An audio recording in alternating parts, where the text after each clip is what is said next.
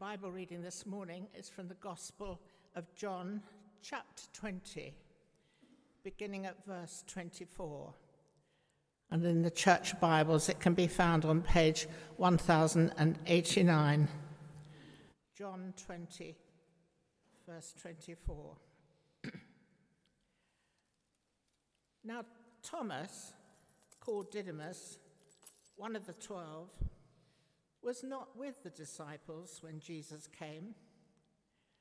So the other disciples told him, We have seen the Lord.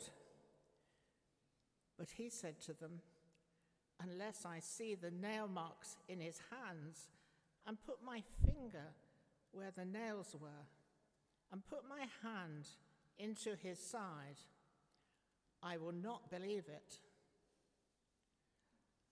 A week later, his disciples were in the house again, and Thomas was with him, with them.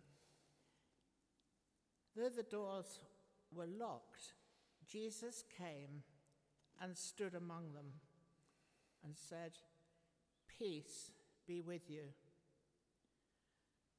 Then he said to Thomas, Put your finger here and see my hands. Reach out your hand and put it into my side. Stop doubting and believe. Thomas said to him, My Lord and my God. Then Jesus told him, Because you've seen me, you have believed. Blessed are those who have not seen and yet have believed. This is the word of the Lord. Thanks be to God.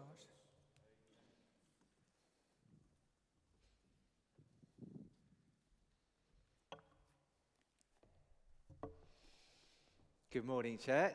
It's good to be here. Good to see more people each week, and lovely to have the children with us this morning. This morning, we're thinking about a certain person called Thomas. And I want to start by saying that this book, the Bible, is, I think, the best companion for life that you could ever find. This week, I found this verse in the Bible, John chapter 6, verse 37. It's always been there, um, but I found it and it spoke to me this week. In it, Jesus says, All that the Father gives to me will come to me, and I will never drive them away. All that the Father gives to me will come to me, and I will never drive them away. For those of us who sometimes don't feel worthy of being those who should be in the kingdom of God, this is a really important verse because it's a verse with no buts or ifs in it. It's a verse that just speaks reassurance over us. So if you had a conversation with Jesus, it might go like this but Lord, I've done lots of things in my life that are really, really bad. And Jesus says, I will never drive you away. But Lord, I keep messing up. I keep doing those things that I thought I got past. And Jesus says, But I will never drive you away. Or you might say, But Lord, I keep going back to those things and, and then I deny you and I let you down, Lord. And Jesus says, I will never drive you away. And you might say, I have doubts, Lord. And sometimes those doubts overwhelm me. And Jesus says, I will never drive you away. Jesus says, All those, all that the Father gives to me will come to me, and I will never drive them away. Today, we're thinking about Thomas the Apostle. And what's the one thing that we know about Thomas? What's the one thing that he gets called Doubting Thomas? That's who he is. He's Doubting Thomas, and we use that as an adjective for people who have little faith. They might be a Doubting Thomas. And at this point, I want to say that I feel a bit sorry for Thomas because he was the only one who was out doing something, actually brave enough to go out when all the others were huddled inside and Jesus arrives. And it's the first appearance of the risen Lord to the disciples on the first day of his resurrection. Thomas is out, so he doesn't see Jesus. If he'd been there on that morning, he might have been known as someone very different. Because the first time we meet Thomas in John's Gospel, he's the one who says that they should go back to Judea when Jesus wants to go and visit the tomb of Lazarus, who's just died. They've just been threatened with stoning in Judea. So, this is a dangerous mission that they're going to take on. And Thomas is the one that says, Let us go also, that we may die with him. Thomas might have been known as courageous Thomas instead of doubting Thomas. And let's also remember that no one expected a single person to be raised from the dead like Jesus was. There was a thought in the Jewish people, in their teaching and in their learning, that God would resurrect everybody at a, at a general resurrection for the righteous. There was no idea that just one person would appear to show that the Messiah had come, that he'd been revealed to God's people. Even someone like Jesus, it was completely unexpected. There were prophecies that the Messiah would live forever, that his kingdom would go on forever. But there were no real prophecies that one person would be raised. So, is it any surprise that Thomas had doubts? We tend to talk a lot about faith and belief in church, but sometimes perhaps we also ought to talk about doubts, because there is such a thing as a healthy level of doubt. I think we've all learned in the last few years that sometimes we need to doubt what politicians tell us. You can't always expect them to tell us the truth. Sometimes they will tell us things that aren't true. We've also learned to doubt that that phone call that comes and says it's from our bank may not actually be from our bank, and we shouldn't give our bank details to anybody who asks for them. We should have doubts, shouldn't we? Just this week, two of our staff team received an email from Rev Neil Smart asking them for help to buy some iTunes tokens. That email didn't come from me. They were right to have doubts about its origin. It didn't have my email address, it wasn't from me. We need to have doubts, don't we? Nobody wants to live with blind faith. That does nobody any good. We need a reasonable and rational faith that points us to Jesus, who is the living God. So, what I want to say this morning is that doubts aren't always a bad thing. In the end, they may not diminish our faith, but make it stronger by forcing us to look at our faith more closely. So, three things about doubt that we can see that come out of this particular passage. The first thing is that doubts are okay. The second is that doubts lead us to seek evidence. And the third thing, that doubts help us as we search for the truth. So, the first thing we need to notice as we look at this passage with Jesus meeting with Thomas is that doubts are okay for Jesus. Jesus doesn't look down on those who doubt. Jesus isn't upset that Thomas doubts. Jesus gently draws Thomas into the truth. Jesus sees into our hearts and he's ready for us to take time in recognizing who he is. We know from our study of the book of Revelation that Jesus stands at the door and knocks, and he's got time for us to have doubts before we move on and make our decision. Thanks, Andrew. That's fine with that slide. Doubt is okay. In fact, it's much better than apathy. You can have a conversation with someone who has doubts. You can't have a conversation with someone who's just not bothered. It's very hard to connect with them. But if someone has doubts, then you can talk to them about it. And I have doubts sometimes about the way we do church. We shouldn't try and defend the things that aren't absolutely essential to our faith. There are things that the church does and has done that perhaps need improving. We don't want to defend the crusades or the child abuse that's gone on in the church. We want to say that the church has gone wrong and you can have doubts about the church, but that doesn't or it shouldn't affect your relationship with Jesus. None of that doubt makes me question that Jesus is risen from the tomb because I know the difference that his living makes in my life. His living presence is something that changes my life and it should change the lives of those around us. It could change the lives of those around us. We should not expect those who haven't met Jesus not to have a few doubts. Sorry, there were too many knots in that bit, wasn't there? But we should expect those who haven't met Jesus to have doubts. That's what I was trying to say. We should expect them to have doubts. It's not until you meet Jesus that you realize all the promises that he makes are true, are, are found to come true in him. That's why our teenagers need space to find a faith for themselves. We shouldn't expect them just to take on our faith. We should give them space to ask questions, to have doubts, so that it can become their faith, their faith that's personal to them. And that's why the Alpha course is so good. Such a great thing that God has given us because it's a place where people can bring their doubts and share them openly. We will never argue anyone into the kingdom of God. People become Christians when they have an encounter with the living Jesus through his Holy Spirit.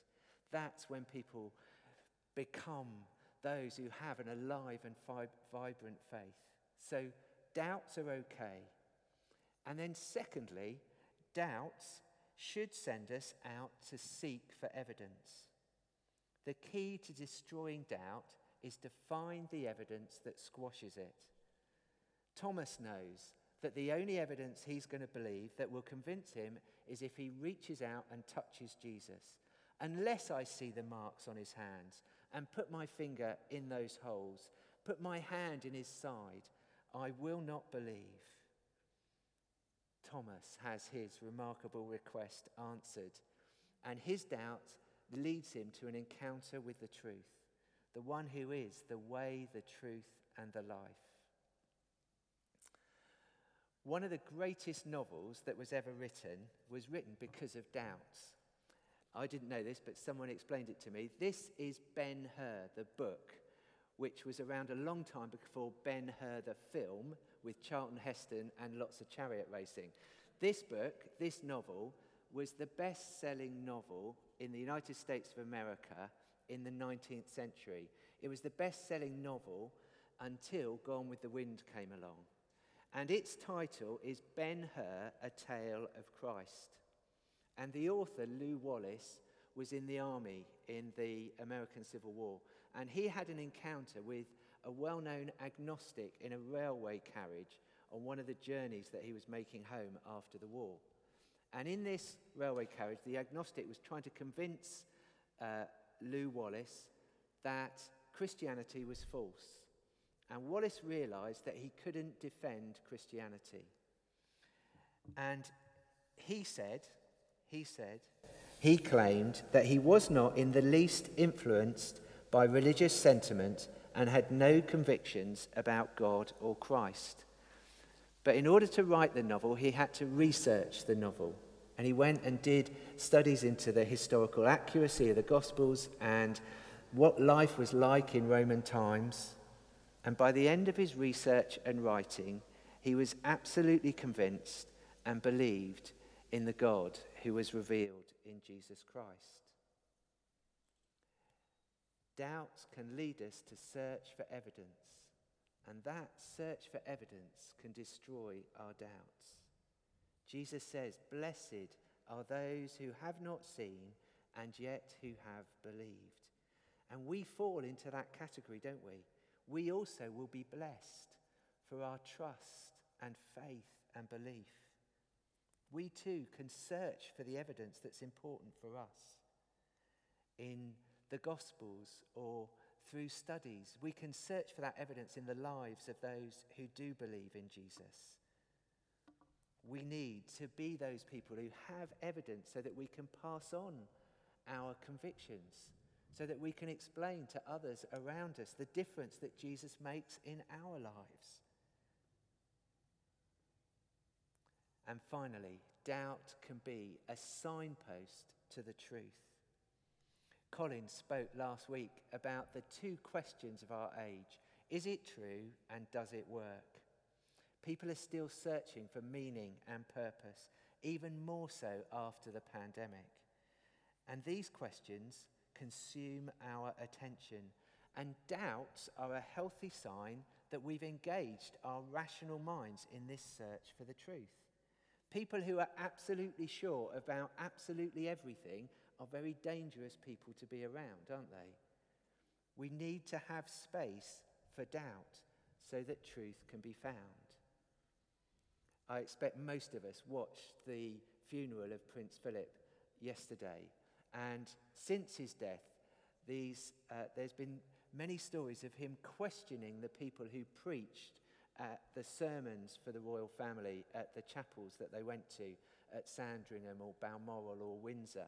And Prince Philip would often question after the service the preachers who'd preached. And there's a story that the Bishop of Norwich wrote in the Church Times this week that after one sermon at Sandringham, Prince Philip questioned him because he'd said that Mark was the first gospel to be written. And Prince Philip said, How do you know? How do you know that Mark was the first gospel written? And why then does it come after Matthew? Why isn't it Mark first and then Matthew in the Bible? He had doubts, he had questions and he wanted to find out answers. And for me, that only increases my admiration for His Royal Highness.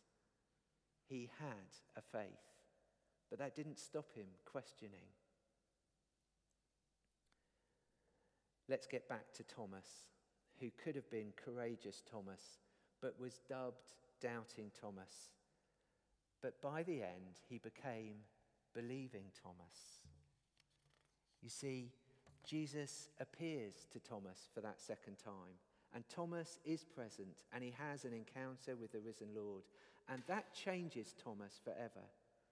Jesus challenges him see my hands, reach out and touch, stop doubting and believe. There comes a time when we have to make a choice. And that choice should be made based on the evidence that we've uncovered. My experience is that this Christian faith only really works when it's up close and personal.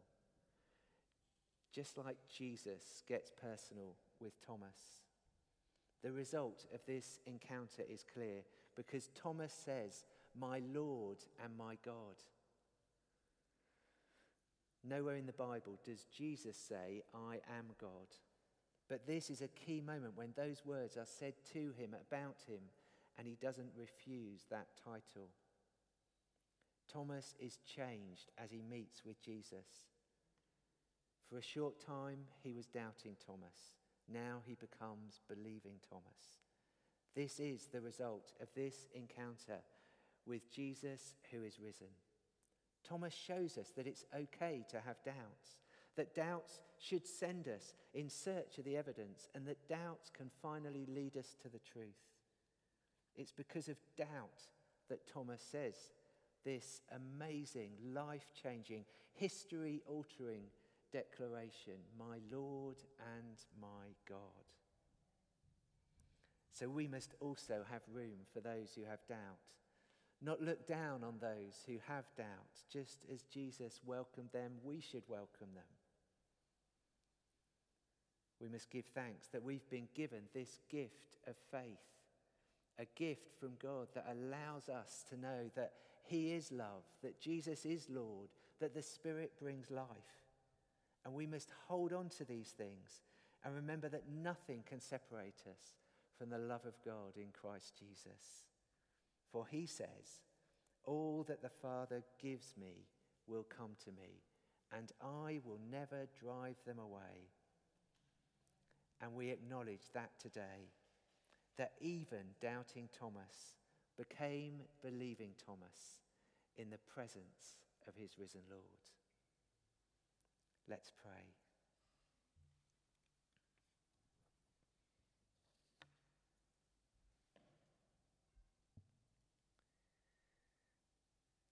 Lord, we come before you today and we acknowledge those doubts that we have before you now.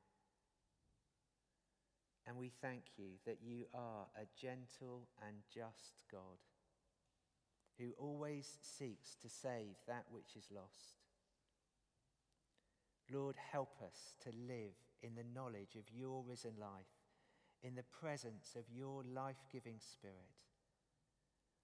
And may we, each one of us, draw others into an experience of your healing and your wholeness, your restoration and your renewal.